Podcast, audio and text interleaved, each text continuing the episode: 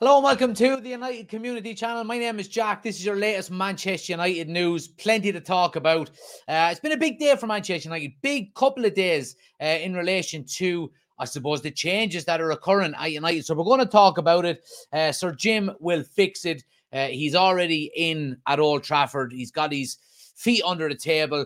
He's getting to work. He's making changes. Uh, and uh, yeah, we're going to discuss everything that's been going on the last couple of days. Um, and we're also going to talk about, you know, the I suppose the people he's putting in place in the different areas. Obviously, we've you know there's been talks about you know we've seen uh, Jean Claude Blanc has been there. There's been talks about uh, Sir Dave Brailsford over the last few days as well. Uh, we're going to get into what that means and what it also means for Erik Ten Hag, uh, because reports are coming out today. Uh, and yesterday, suggesting that it is going to limit the amount of, I suppose, pull that Ten Hag has when it comes to making signings. Is that a good thing or is it a bad thing? Uh, and of course, then we're going to talk transfer news as well. Obviously, the transfer window is open uh, and there's plenty to discuss. Manchester United have been linked with Timo Werner. Uh, obviously, we're desperate for a striker at the moment. We've also been linked with Eric Maxim Choupo-Moting. Uh, and big news coming out in relation to a, a, a, player maybe closer to home for United in the Premier League is Olise uh, of Crystal Palace. United are being linked with it as well. We've got some competition from Liverpool. So we're going to talk all things about that as well. Uh, I do also want to talk a little bit about uh, Andre Onana because he is going to the AFCON, but he's going at a different time than we thought he was going, and it's all a bit up in the air. We don't really know what's going on. Well, we do. We've got a bit of uh, clarity on it. Um, and some good news about a contract extension for a defender as well that we'll talk about. Get your comments in as usual, guys. Please smash a like on the video if you haven't already done so. Hit the subscribe button if you're new. Uh, anybody watching on TikTok as well. If you want to get over to YouTube, all the articles we're talking about, we have them up on the screen as well. You can follow along with us. Link is on my homepage. Head over there, hit subscribe, get involved. Uh, who we got in? Ben is in. Good to see you. Sean is there as well. Uh, we've got MM. Uh, who else have we got? Jordan is in. Brian is there as well. Good to see you guys. Um, get your thoughts in as always. But anyway, look, we're going to start with, of course, the big changes that are going on at United at the moment, and it's in relation to Jim Ratcliffe. Uh, as we've seen, Ratcliffe was at Carrington today. He did meet Erik Ten Hag uh, and the players for the first time since his investment was announced. He also spoke to staff at the training ground, as well as having two more hours of meetings at Old Trafford. He's already doing more than the Glazers have done in 19 years in terms of, you know, feet under the table, getting involved. And uh, it's good news. It's positive news. It, you know, I'm, uh, uh, look, obviously, we go back to what we've said uh, on multiple occasions since Jim Ratcliffe has been announced as the uh, as the winner of this so-called race is we wanted a full sale. Of course we did. And we wanted, you know, the Glazers out completely. But I think it is, and I, I, I I'll double down because I've said this before. I think Jim Ratcliffe coming in and getting full control over the football inside of Manchester United can only be a positive for the club. It really, really can. Um, he's coming in with his own ideas. He's coming in with his own people, and he's coming in with what? What have we said before that Manchester United are lacking in all aspects of the club? The best in class, you know. And I sound like Gary Neville when I'm saying that because you know that's that's a term he's been using for uh, a few years now. But he's right. And all of the names that are being suggested are, or supposedly are, the best in class in them areas. You know, Jean Claude Blanc has been uh, pictured with uh, Jim Ratcliffe already uh, at Old Trafford this week. Uh, he is uh, a marketing director, a marketing genius, CEO, kind of, you know, all round um, business operator. And we know what he's done, you know, in the we, have gone through this before, and the certain aspects that you know he has throughout his his sporting career or his background in sport. Obviously, he's been at Juventus. He's overseen the a very difficult period for them when they got relegated to the third tier and brought him all the way back up. He was part of the backroom team there. We also seen what he done with PSG then and turned them into a kind of a global brand uh, with you know the likes of Air Jordan sponsoring them and celebrities endorsing the jerseys and all that kind of stuff.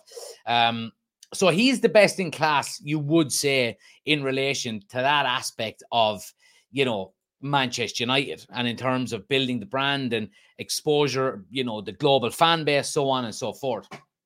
However, um, I suppose over the last few days, the majority of the um, I suppose, spotlight in terms of who he's bringing in because again he's been fought with him and there's been a lot of talk about him. Is this guy, uh, Sir Dave Brailsford? Um, and look, this guy, a lot of people I've seen over the past few days have been saying, and it's even been eh, said by former footballers, you know, on on the likes of uh, Talkshite, um, Talk Sport, uh, you know that this guy is a cyclist. You know, he he he he's overseen, you know, Tour de France's and so on. He's overseen, I suppose, the improvements and the you know the the direction at which these kind of sporting projects going. This guy is not going to be on the training ground with a bunch of cones, you know, telling fucking Bruno Fernandes, this is how you hit it. You know, that's not going to be the case. This guy is all about how to get the best out of teams, how to get the best out of players, how to improve in terms of technology, in terms of facilities, in terms of everything that's needed to improve and, and maybe get that extra 1% out of players is this guy. Um, however, there has been worries whether he is actually going to be fully hands on because he is currently working for Nice. But this report suggests that despite Ineos's ventures into various sports, Sir Dave Brailsford's full time focus will be Manchester United. Ineos also own Nice, but it's believed that four years of oversight the strong structures established will allow Brailsford to commit all of his energy to the project at Manchester United. It's good news. Of course, it's good news.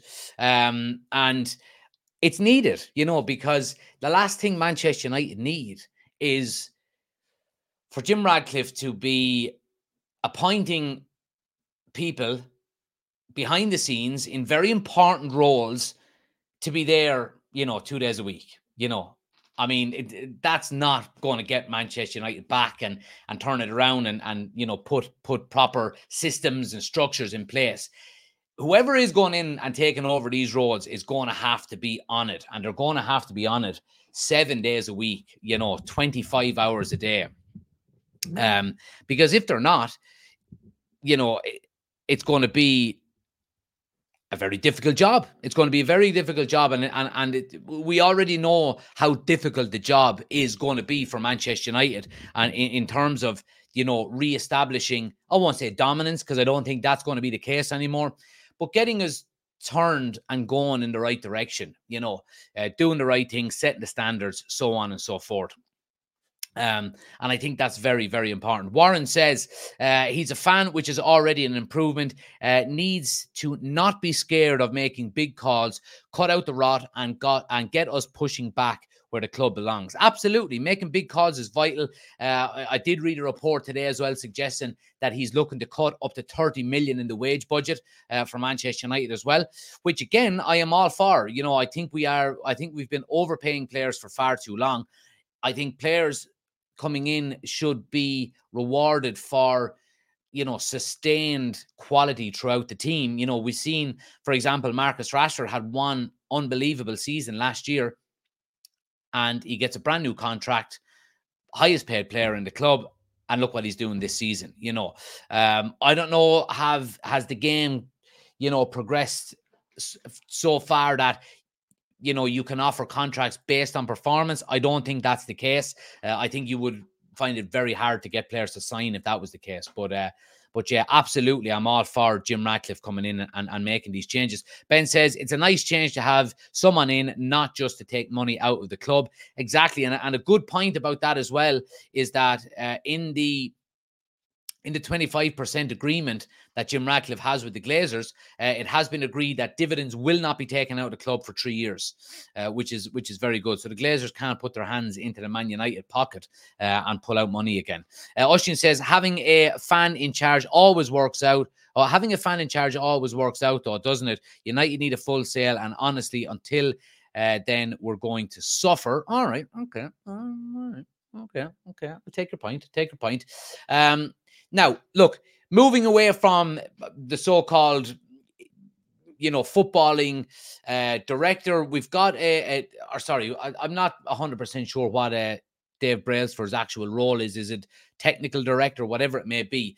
Um, but we do need a director of football, and that's something that Manchester United has uh, has struggled with over the last. Um, well, we've never had one. That's the that, that's uh, that's getting down to the the nuts and bolts of it. We've seen other teams with it being very successful with it. Liverpool, uh, Arsenal, Man City, of course. You know, multiple. Um, multiple I, I suppose clubs that have been highly successful throughout Europe you know it's a it's a tested and proved way of being successful now Manchester United have been reportedly linked with the likes of uh, Paul Mitchell uh, and the big one and, and the big news coming out over the past few days has been around Dan Ashworth. Now, we do know that Paul Mitchell is unemployed at the moment uh, since he left Monaco. No job. Uh, I think he's basically waiting on that phone call if he hasn't got it already from United to to, to become the uh, the footballing director. However, Dan Ashworth is currently uh, employed by Newcastle, and reports over the last few days have been su- suggesting that the I suppose the deal to try and bring Dan Ashworth to Manchester United could well and truly be on the cards. Um, and the reason why there's been no real denies from Newcastle is because of this. Um, the reason why they haven't denied speculation about Dan Ashworth to Manchester United, in short, because uh, they believe there is a chance he could yet leave for Manchester United. Nothing uh, has been said on or off the record in an effort to kill the speculation. And if anything, there is an increased chatter in football circles of Man United being confident of taking Ashworth as the new sporting director. Uh, why would he go? Well, perhaps his level of control and influence at Newcastle isn't what he thought it might be. While United would be promising him the keys to the kingdom. Now, I don't certainly, I, I certainly don't agree with the last line in that uh, article. I don't think he will be handed the keys to the kingdom at Manchester United either.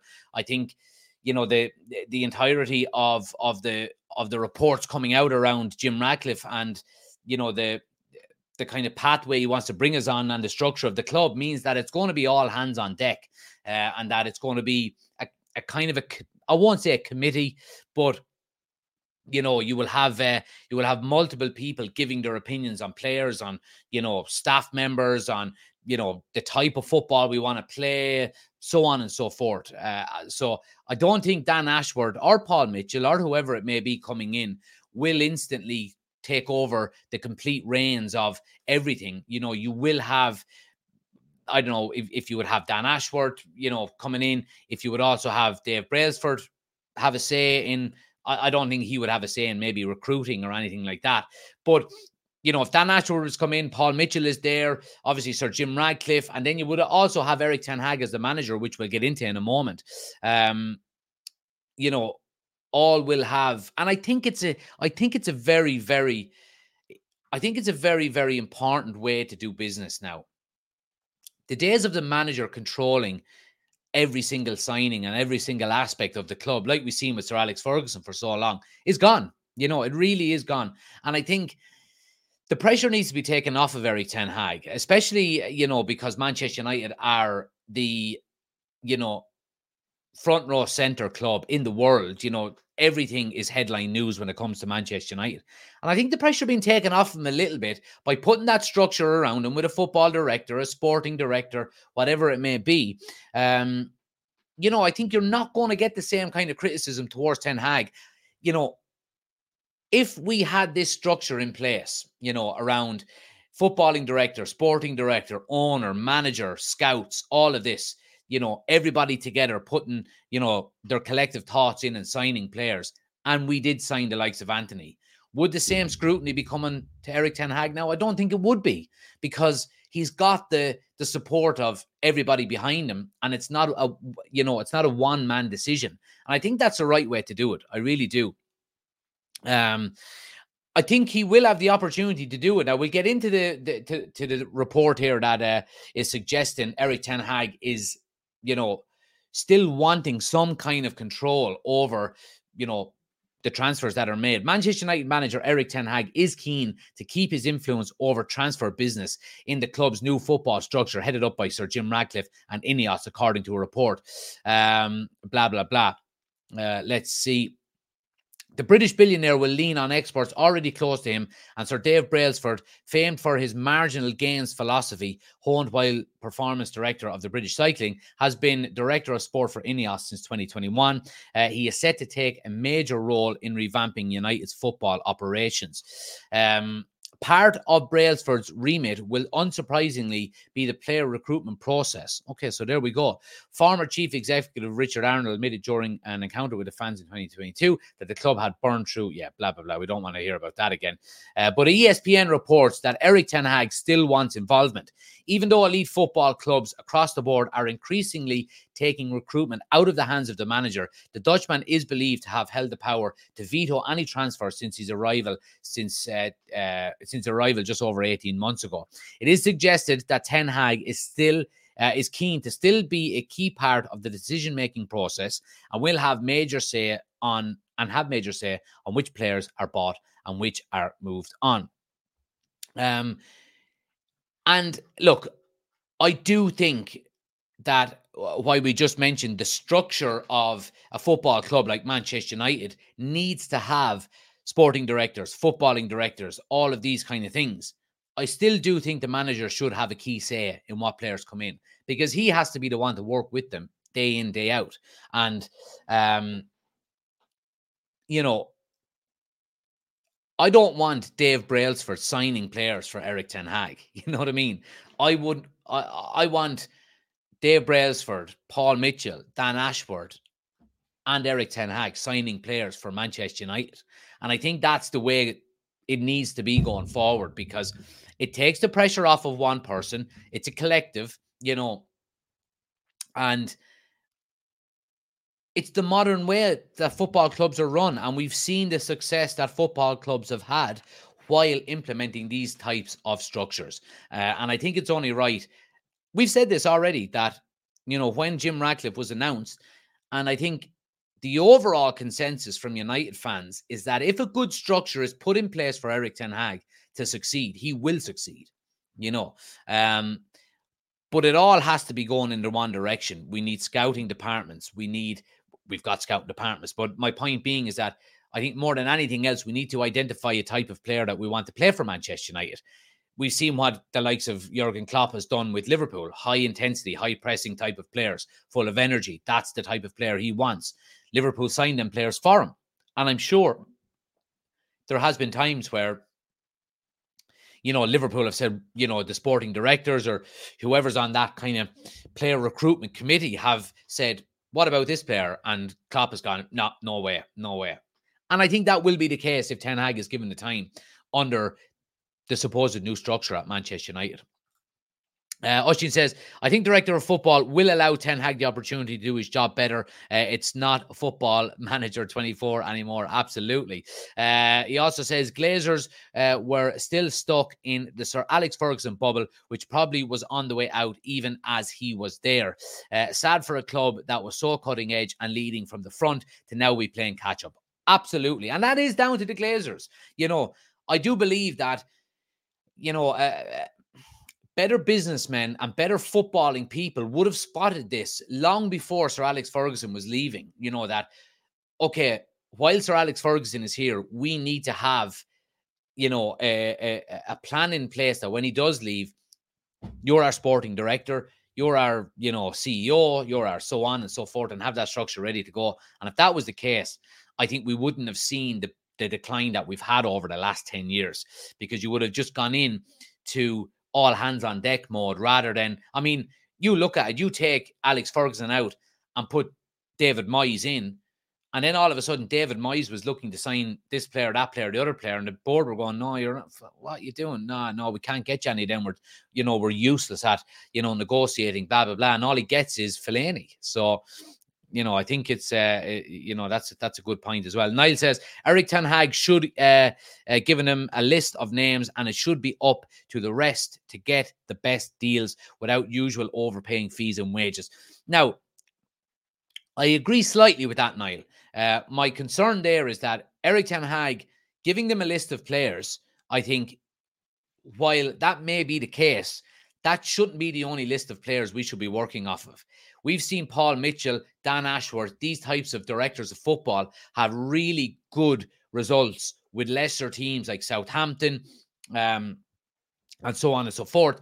Uh, and they're able to identify players themselves along with their scouting department, you know, let's look at the let's look at the statistics for this player. Let's look at the you know the output from that player. Yeah, he looks good. He fits the system. And then they go back to the manager and go, okay, that's your list. This is our list. Let's see who matches. And if they do, then okay, okay, we're going all in for this player. And then if you don't get him, then you have your your second option, your third option, whatever it may be. Uh, but I think that has to be the case going forward. Uh, I, I, really do. Warren says uh, they need help not only with quality but with fees we pay. I understand uh, there's the Man United tax, and as soon as we're linked, prices inflate. But I think the last time we paid a good price is Bruno. Uh, I, I agree with you there, Warren, and you know, I we've mentioned it over the last couple of transfer windows now, ever since you know the the new board came in, which which would have been um, John Murtough and Richard Arnold, that it was time Manchester United put their foot down in terms of paying too much for players. Now we didn't see that under the likes of Murtough and Arnold. I want to see that now under the likes of of Jim Ratcliffe, Brailsford, whoever it is that is going to be doing the negotiating, whether that comes down to Paul Mitchell or Dan Ashworth, whoever we get as a director of football. Uh, I think we need to I think we need to. I think we need to not be taken advantage of as much in the transfer window. And if that means losing out on our first choice player or our second choice player for a couple of transfer windows, then I think that will stand us in good stead going forward. Uh, and, and, I've mentioned this a few times over the last few transfer windows. Um, I would rather not get a player because we said we're not overpaying. Um, and I would I, I would I wouldn't mind that happening a couple of times, you know, in the next couple of transfer windows, because it means okay, well maybe Man United are not going to get taken advantage of anymore. And if we do go looking for Erasmus Højlund again in the future, they're not going to go oh, fucking touch. Here come United. You know, they're going to go. All right, these guys are not going to get taken advantage of. There's no one else looking at this player. D- these are, you know, really keen. We might not be able to take advantage of them like that we used to. Now we might be able to get an extra five or ten million, like all negotiating deals would do. But that's what's important for United, and I think we should. I think the shift in in transfer kind of vision could lead an awful lot to that, and I mean in terms of identifying players. The days of Manchester United going out and signing a Harry Kane or a Jude Bellingham or, Wayne Rooney or you know so on and so forth. Players that are at, are at the peak of their their their talent, and the you know the players that every team in Europe want to sign. Them days are over. Okay, now they might not be over forever, but they're over for the moment.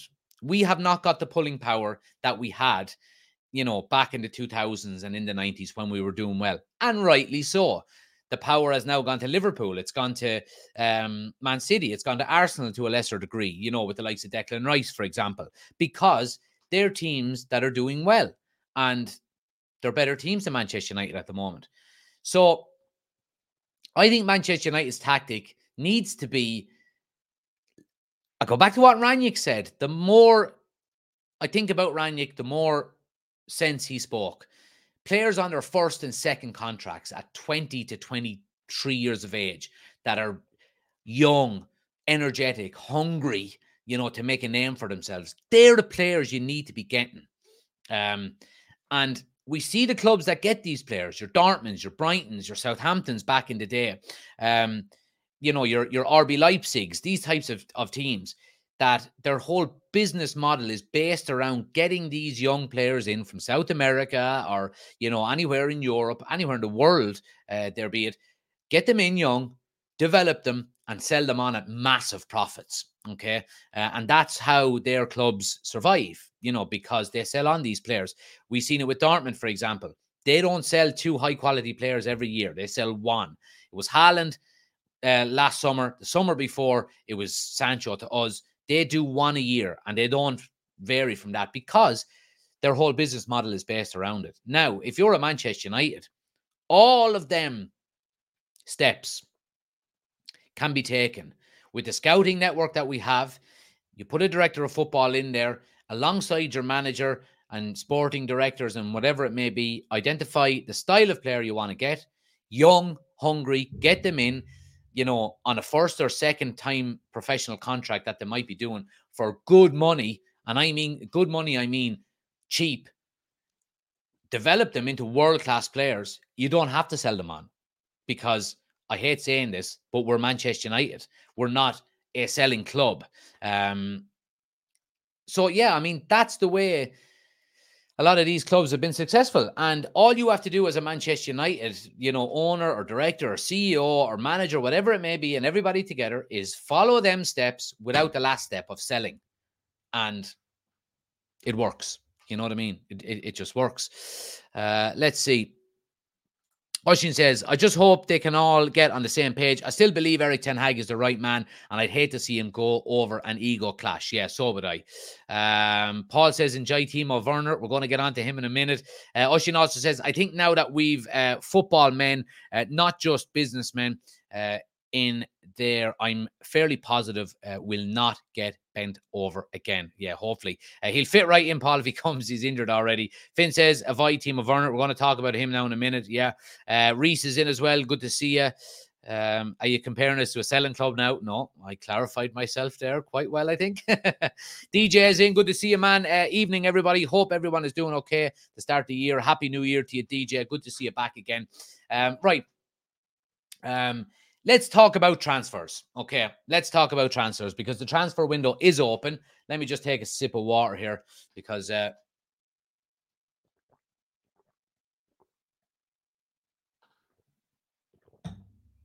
let's see what people are saying on TikTok before we get into transfers. Um, need to get away from the older player a bit as well. That hasn't helped too, says Collie. Absolutely. Um, Tom says that's inevitable. United tax on every transfer, but that United tax is only is only something that we've seen over the last 10 years because we've been quite naive in the transfer market. It doesn't take an awful lot to reverse that. It really, really doesn't. Uh, it just takes a bit of cojones, as they say. Jimmy Dunn says, You're watching the Darshak. Yeah, when I get a chance, Jimmy. Yeah, I am. Uh, we need Kimmich, says Shane. Um, not gonna lie, I think we are finished. It was Qatar or nothing, says Cheese. Disagree, disagree. No point for negativity.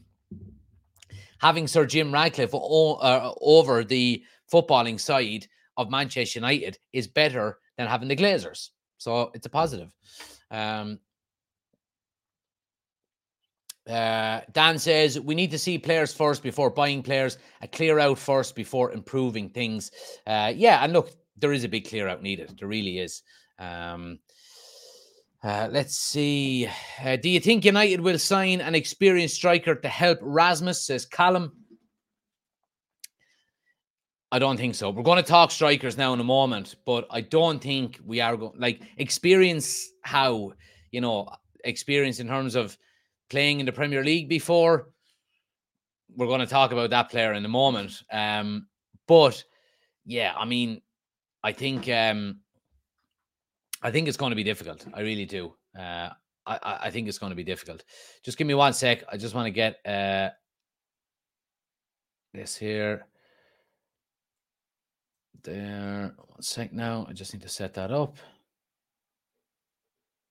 Oh, there we go.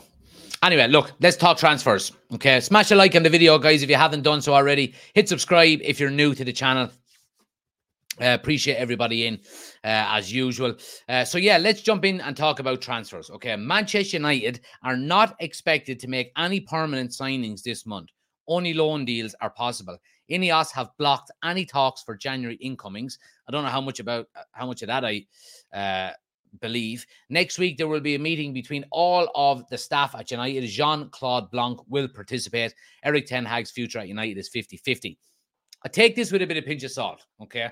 But I do kind of think that we are unlikely to see any um, permanent signings in January. And the reason being is we are not, Jim Ratcliffe's 25% has not been ratified yet. And it won't be ratified until after the transfer window is closed. Now, as part of the agreement for the 25% of Manchester United, he has been, uh, or it, it has been agreed that he will be informed of any transfers before the trigger is pulled on them. Okay. And rightly so, because he's the incoming footballing owner, you would say. Um, but I do think it is going to be unlikely that Manchester United will sign players on permanent basis this January. We're used to it at this stage, aren't we? The last couple of Januaries where, you know, we've got players in on loan.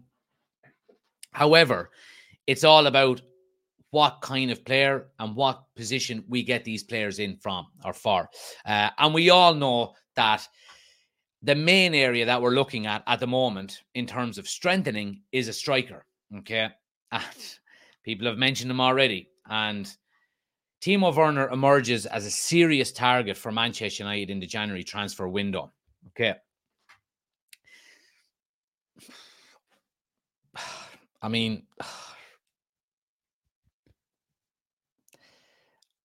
I think you can tell I'm not uh, overly excited about this. But anyway, let's get into it. Timo Werner has emerged as a serious target for Manchester United in January as Erik Ten Hag seeks to reinforce his misfiring forward line.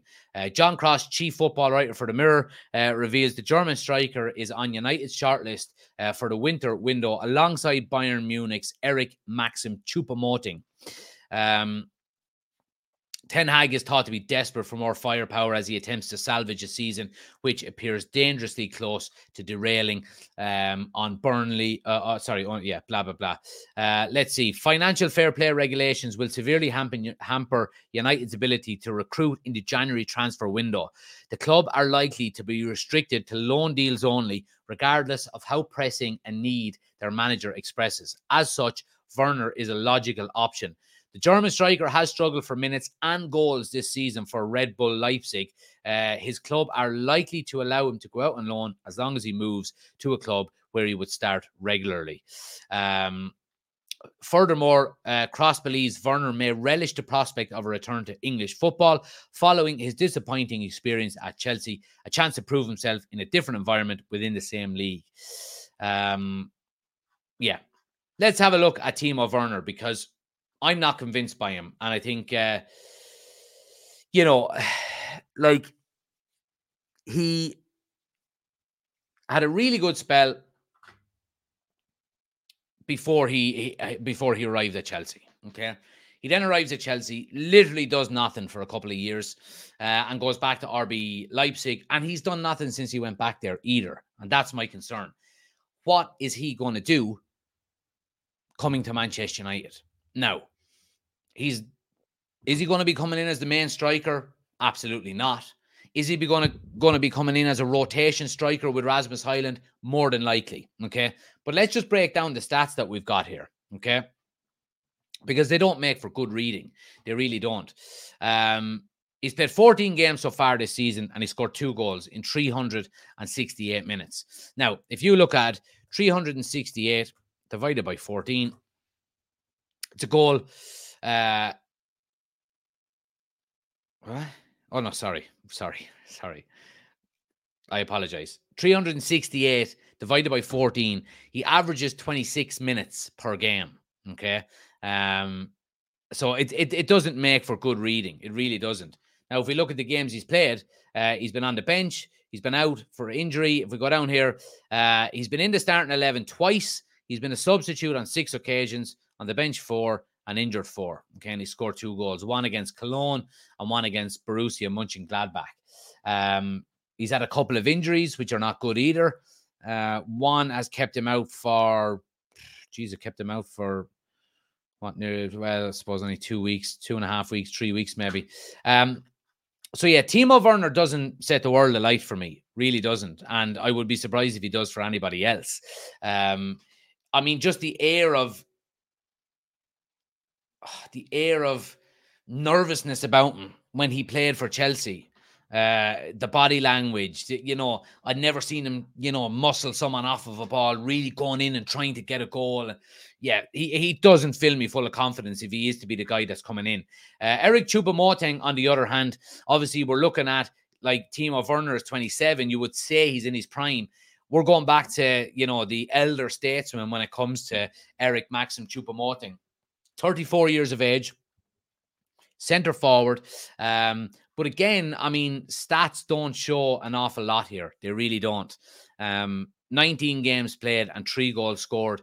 Um, yeah. And if we look down here, Uh, starting 11 three times, substituted in on 11 occasions on the bench once. Um, so, yeah, again, look, he's the older guy. I mean, if we're looking at Choupo-Moting getting three goals so far this season, Timo Werner getting two goals so far this season, and both of them are playing in the Bundesliga. What in the name of God are these players going to do in the Premier League? You know, that's my concern. It really is. Um, it, it's it, it, we're in for I think we're in for a couple of well, certainly this transfer window, and hopefully it will be the last transfer window. That's going to be very frustrating for Man United fans, I believe. Um, the reason I think this transfer window is going to be very frustrating, of course, the the main reason is it looks like it's only going to be loanees coming in, and when you're talking about Timo Werner and Choupo-Moting, who've got two and three goals in the Bundesliga coming in to, you know, try and shore up the firepower at Manchester United, it doesn't bode well. Um, we have been struggling with FFP because we've been overpaying for players. So I think I think this transfer window and and I would like to know what you think on this and I don't want to use the word sacrifice, but would you sacrifice this transfer window and just get a couple of loan signings in to get financial fair play correct and back on track for us, where we can then go and spend properly and identify proper players in the summer and and and really go strong for a good transfer window next summer? Because I think if we spend money in January, it is going to hamper our spend in the summer. It, it just will, you know, because FFP is a real thing. We overpay for players. We're not good at selling players. We're paying an awful lot of, you know, in terms of wages and so on and so forth. Um, would you? I'm not going to say be happy with loanees in January only, but would you put up with loan deals only in January if it meant we could have a, for the first time in a long, long time, have a proper Jan, uh, a proper transfer window in the summer? I probably would, to be honest. Given the fact that we're out of Europe, we're out of Carabao Cup, it's Premier League, top four is going to be a very, very hard slog. Uh, and then, of course, the FA Cup is all we have left to really challenge and try and win. I think it's. I think it's probably worth doing. I do. I think it's probably worth just getting loan players in in January, hoping they can do a job for us till the end of the season. Because Jim Ratcliffe is not going to be able to affect this transfer window anyway. And you would hope then by the summer, we've got a structure in place. You know, over the next three and four months, we're identifying players, putting everything in place to have a good summer without the burden of financial fair play offload some of the deadwood off the books, we could have a really good summer. I think that's probably the move. I really do. Uh, but let me know what you think. Um, uh, DJ says, Prem broke that man. Uh, we'll get him and he'll do absolutely nothing. Uh, Oshin says, with maths like that, you can do my taxes, mate. Uh, somebody needs to show Erik Ten Hag them stats. Uh, what does he see in him? Well, again, Erik Ten Hag has got his hands behind his back like that going, or he's got his, his cap in his hand going, please, sir, can I have some more? You know, but there's just nothing there to give him. Uh, Oshin says, if Werner is an Erik Ten Hag signing, I withdraw my previous statement about believing he's still the man. Imagine Werner and Whistle. I don't think Timo Werner would be anybody's signing unless you were in the position that United are in and are so desperate to sign a striker you know, I think I think that's it. Choupo-Moting flopped at Stoke, lads. Uh, surely not what we need. Exactly. Neither of these players are what we need, but they may be all we can get. Ben says, why not give Hugill a chance uh, if you're looking at those two guys? Yeah, again, you do have to take into consideration. Do you want to do you want to put that kind of pressure on a young player and stunt his progression potentially? Um, you would probably rather see him go out on loan somewhere and get some good game time in the lower leagues. But yeah, I know what you mean. The January transfer window is like the January sales in the shops, clearing out all the leftovers. It's a gamble, but we have to gamble. That's a great comment. I love it, Finn. Yeah, really hits the nail on the head, in fairness. Uh, if we get the right type of loanees, yes, Werner and Choupo-Moting are not that. Exactly. But the issue is what real good what real good loanees can you get? That's that's the issue. You might as well bring back Wout, says Niall. Uh, Rooney was a young player too. If you're good enough, you're old enough. Rooney was a fucking animal, though. Rooney was an animal. Um, in fairness. Anyway, look, let's move it on uh, and let's talk about a little bit you know, in terms of more positivity in terms of signings. Uh, Michael says, surprised we've not had Morata at some point over the years. Uh, the amount of strikers we've had, I know. Doesn't matter who we bring in, says Chelsea, still not good enough. Well, that's untrue because it does matter who you bring in. Um, if you bring in good players and you do that enough, then you will be good enough. You know what I mean? Let's talk about this guy, uh, Olise of Crystal Palace. Man United are looking to hijack Liverpool's transfer mission as they want uh, Premier League star as one of Ratcliffe's first signings. Now, before I get too carried away, this is not for January. This is for the summer. Okay. Um, this is for the summer. Olise has been linked with moves to Man United and Liverpool. Man United want to make Crystal Palace winger uh, Mikel is it Mikel or Michael? I think it's Mikel Olise, one of the first signings of the Sir Jim Ratcliffe era at the club, according to reports. Um, let's see. Uh, there are reports uh, that Ten Hag wants as many as three signings this January to get Man United back on track. Uh, it was announced, uh, oh, blah, blah, blah. That's all dirt.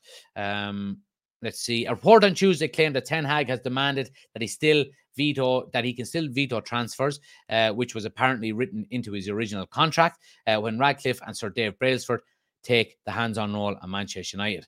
Um, a move for Olise has been ruled out in January, but United have identified the 22-year-old as a transfer target ahead of a planned overhaul of their squad at the end of the season. Olise's unknown release clause will come into effect in the summer transfer window after he signed a new four-year deal in August but is likely to be significantly more than the 35 million release clause in his previous Palace contract.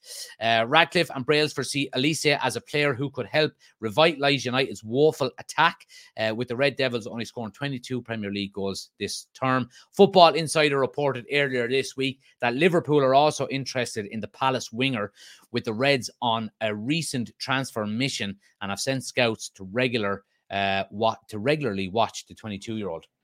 So there we go.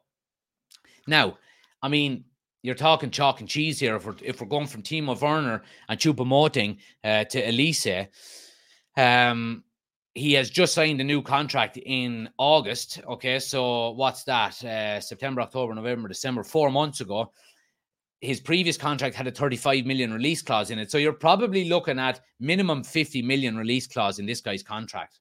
Uh, you would have to say obviously we'll we will find out in the summer. But if we're talking about you know, Timo Werner and Choupo-Moting, guys who are not playing in the Premier League at the moment and scoring two and three goals, and we look at Olise's uh, stats this season, chalk and cheese, nine games in the Premier League, five goals, bang, there you go, no messing about, five goals in the Premier League.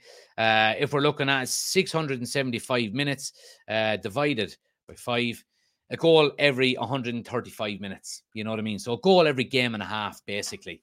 Um, which is which is unreal. And when you think about it, uh, he's been injured for 11 games so far this season. He was injured on the 12th of August, didn't return until the 4th of November. Uh, come back then, scored against Luton, scored against Man City, scored against Brighton. Uh, oh, sorry, that was an assist. Scored against Chelsea and got two against Brentford uh, only a few days back. Um, starting 11 games, substituting two, and injured for 11. So, I mean, his stats are good. His stats are good. Good player. Um, knows the Premier League. And uh, I think if Manchester United, you know, could get a deal for him uh, done, then I think he would be a very successful signing for Manchester United. And the key is look at that. Look at that, what I'm highlighting there. A right winger. a right winger. Man United getting a decent right winger for once. Or is it a poison chalice? Who knows? Who knows? But anyway, time will tell over the coming weeks and months. But I think reports of United, I want to see more of that, more of more reports linking us to good players like Olise, um, because yeah, I think uh, I think they're the players we, they're the type of players we need. I feel Olise is a smokescreen to sign a new contract with a higher release clause. Uh, says Ushin. Well, he just signed a new one in August, and uh, I think Liverpool and Man United are. Uh, I mean, if the player is being linked with the likes of Liverpool and United and so on and so forth, is he really going to sit down and sign a new contract? Probably not. Um, Probably not, uh, especially if you only signed a new one back in August. Um, moving on, then, guys, let's talk about uh, some outgoings. I suppose technically it is an outgoing uh, for Manchester United, uh, and it's in relation to Andre Onana. Good news and bad news. Bad news is he's leaving. Good news is uh, he's staying for a little bit longer. Andre Onana will depart for the AFCON after Manchester United, uh, Manchester United's Premier League game versus Tottenham. Um, the decision uh, was made after an agreement was reached between all parties involved, as per the Athletic.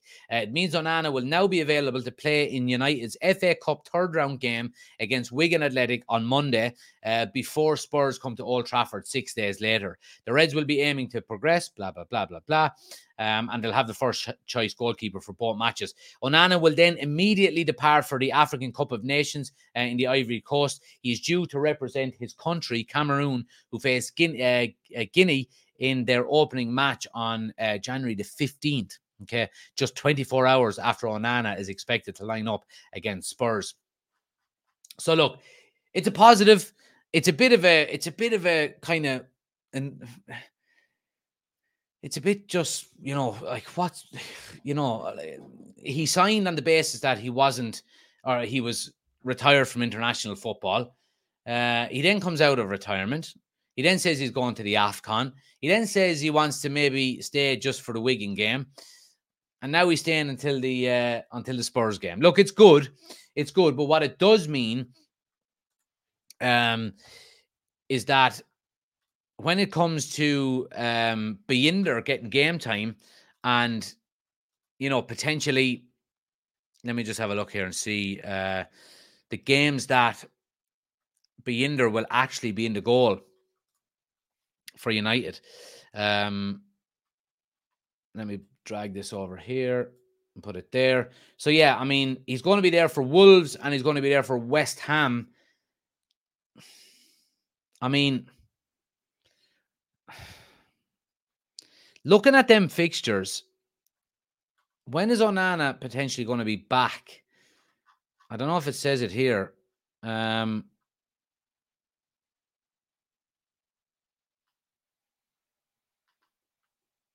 I don't know. I think it's it's it's certainly it's someone can tell me in the chat. Uh, Adam, thanks for the gifts, much appreciated. Um, I think someone can tell me in the chat when if Onana gets all the way to the final, Right, what? Let me just check. AFCON final date. The final is to be played on the 11th. Okay, so that's the 11th. Yeah, so if he go if if he gets all the way to the final, he'll miss Wolves, West Ham, and Aston Villa. Now, looking at it, sorry, let me zoom in on it there so you guys can see it. There we go. So he's going to miss Wolves, he's going to miss West Ham and Aston Villa. Now, my argument here is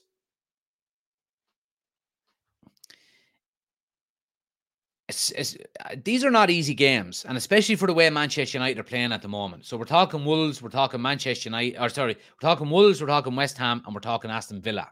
Okay. None of them are easy games, especially West Ham and Villa. I mean, West Ham have already beaten us. Of course, we we we beat Villa. They're going to be out for for revenge. Um, would you not prefer to have Bayindir playing against Wigan and against Spurs to get him his game time rather than going right? You're in now against Wolves, then bang, you're straight into West Ham and Aston Villa.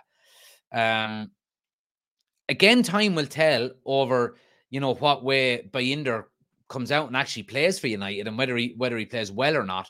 But I think I think throwing him in for three very difficult games like that when he could have got 20 minutes or sorry 90 minutes under his belt against Wigan and then a further 90 minutes in a bigger game against Spurs at Old Trafford uh, I think is probably more uh, beneficial to United but obviously it's been it's been something that's been agreed in the background. United have obviously wanted to keep him, or else this wouldn't be the case. Ten Hag would have just said, "No, look, just go on, you know, off you go." Uh, so it is the case that you know United are happy to keep him, uh, but I think it's a bit of a shit show to be honest with you. I really do. Um, DJ says this Onana Afcon thing is another mess. Uh, when will Bayindir play exactly? Uh, Uh, Niall says, just don't see uh, Onana making it at United. I do, I do. I think he, I think he'll be okay. I think he'll turn it around. I really do. Uh, Oshin says, throwing a mad one in there, but why are we so convinced? Uh, so convinced in Bayindir? Could it be? Oh, oh, sorry. So convinced it's Bayindir. Could it be Heaton? It could be. It could be. I mean, there there certainly is a scenario there, Rushing, where you know Onana leaves for the Afcon. Bayindir comes in, makes a couple of howlers. Tom Heaton is in, has a couple of good games, and then he's the number one goalkeeper until Onana tries to get him out of there. You know, that certainly is um that certainly is the case. There's been a lot of clips floating around on Twitter the last few days uh, about Bayindir, and I think there's one compilation of him making mistakes. Uh, it, it, it, it's quite funny um, because none of them mistakes were at United, but let's just hope that he doesn't make any more mistakes at United. But we're going to have to see, and we will see.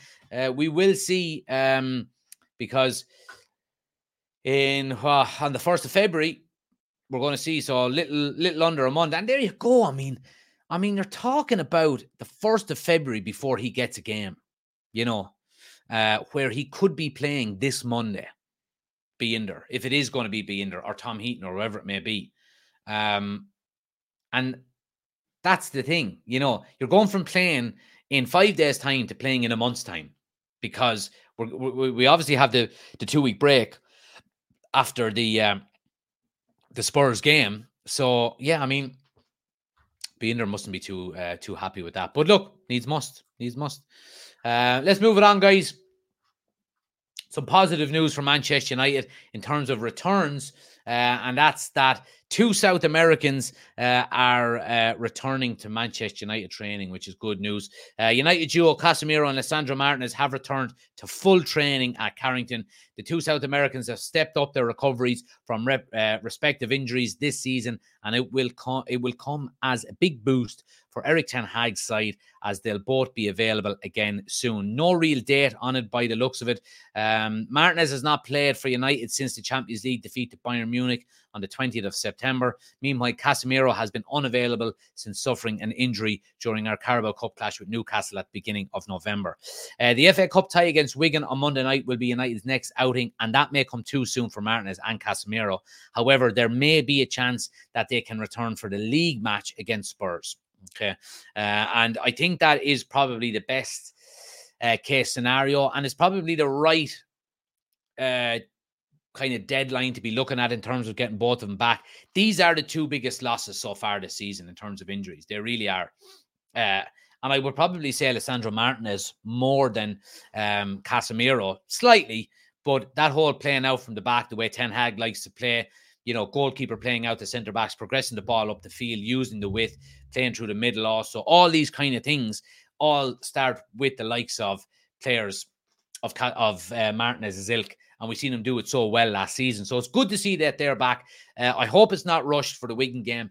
Just keep him, keep him for uh, keep him for that Spurs game uh, on the 14th uh, in what in 11 days time, uh, and, and and let's hope uh, you know, we can get a good result there as well and get these guys back into the team. Some other positive news today, guys, as well, is that Aaron Wan-Bissaka's uh, one-year extension has been triggered by Manchester United.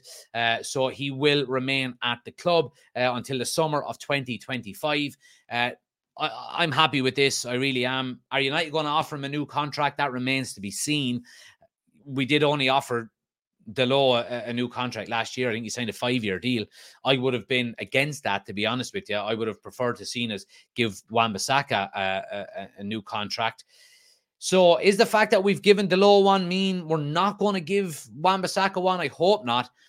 Um, I would like to see a. I think the right back area is an area that we do need to improve. And I think we need a world class established right full back. And I would like to have Aaron Wan-Bissaka as the other right back at the club and maybe move Dalot on. Um, because, yeah, I, I think if you can get an all round modern day fullback, right fullback that can go forward, that can defend, so on and so forth, brilliant. And then you have Wan-Bissaka there as your as your backup. Then I, I'm all for that. I really am. I really am. But good to see that he's got a one year contract extension. He's going to be sticking around for uh, at least another 18 months. Or United might sell him in the summer now that he's got an extra year. Um, so we'll see what happens. But good news. Uh, finally, let's talk about Jadon Sancho, guys. Uh, Borussia Dortmund are keen to finalise Jadon Sancho's loan ahead of the winter training camp. So, uh, Borussia Dortmund are travelling to Spain this week uh, for a winter training camp, uh, and uh, they are hoping that Jadon Sancho can link up with them. It does look like Jadon Sancho uh, to Borussia Dortmund is getting very close. Sancho and Borussia Dortmund have reached a verbal agreement for his return to the club. The player is waiting for the final agreement between Borussia Dortmund and Manchester United. All parties want to finalise the deal quickly, which would allow Jadon Sancho to join up with Borussia Dortmund for their training camp in Marbella.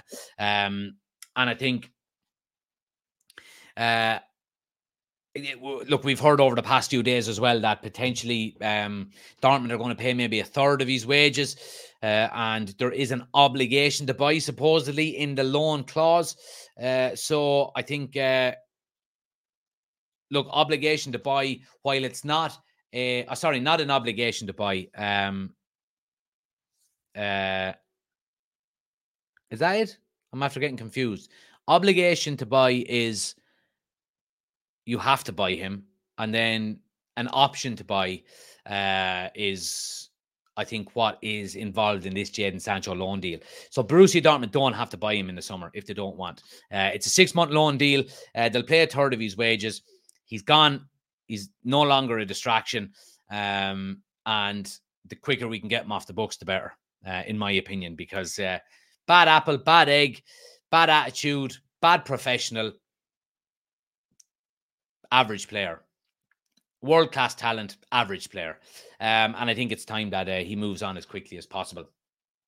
Um, but that's it, guys. Uh, appreciate everybody listening. Please do smash a like on the video if you haven't already done so. Uh, and please do hit subscribe if you're new to the channel. Subscribe on the way out. Uh, we're back into the swing of doing these Manchester United news shows. Uh, to give everybody the schedule, what we will be doing is uh, Mondays, Wednesdays, Thursdays and Fridays at 8 p.m. We'll have these uh, Manchester United news shows. And then on Tuesdays and Thursdays at 9 p.m., we have our Football Manager 2024 live stream. We do it for a couple of hours on a Tuesday and Thursday. Uh, I do want to ask everybody as well uh, what we are going to be doing for the upcoming watch alongs is we will have a build up. Uh, video an hour or two before each game. And what it involves is uh, it involves uh, any channel member that wishes to get involved, uh, just take out your phone, put it in landscape, and record yourself uh, for 30 to 60 seconds about your match preview, uh, what way you think we're going to set up, starting 11, score predictions, you know, what you want to see, so on and so forth. And you can email it to United Community Channel at outlook.com. Uh, send it to me. I'm going to put them all together uh, and I'm going to put it up as a video an hour or two before the game, and we'll have it as a match build up. Um, and we're going to try and do that every day uh, for every game. So uh, if anybody wants to get involved, just take out your phone, put it in landscape, record yourself for 60 seconds, giving your match preview, your score predictions, all that stuff. Send it to United Community Channel at outlook.com uh, and uh, I'll put them all together. Try and get them to me before Sunday. So Saturday evening, if you can, if you want to do it, get them to me before then. Uh, I'll put them all together on Sunday, and then of course we'll upload them on. I'll upload it as a video on Monday, um, maybe an hour before the game, just to get a bit of excitement going. Um, so yeah, appreciate it. anybody on on um, TikTok, if you want to do the same, get over to YouTube. Link is on the homepage. Uh, head over there and hit subscribe. Uh, that's where we do the majority of our content as well. So uh, please help us out that way as well. We're on the road to 10,000 subscribers, uh, and the subscriber count is flying up. I have to say, we're closing in on 7,000 subscribers. We're going to try and hit 10,000 before the end of the season. Uh, so, anybody that's watching on TikTok, if you haven't already subscribed to our YouTube channel, click my homepage. You see the YouTube button there. Just click the YouTube button, hit subscribe. You don't even have to leave TikTok. It helps the channel out an awful lot, uh, and I do appreciate it. But anyway, guys, thanks for watching. Uh, we'll be back tomorrow night. Big night tomorrow night, uh, live for the new show at 8 o'clock. And then from 9, we'll be going straight into the Football Manager episode 6. Um, we're doing well. We're doing well. We're climbing the table nearly into top four, and we're leading the way in the Champions League group stage as well. Uh, so hopefully you can join us tomorrow. Thanks for watching. Have a great evening, and I'll chat to you soon. Take it there. Take it easy. Take take it care. Take care and take it easy. Good luck.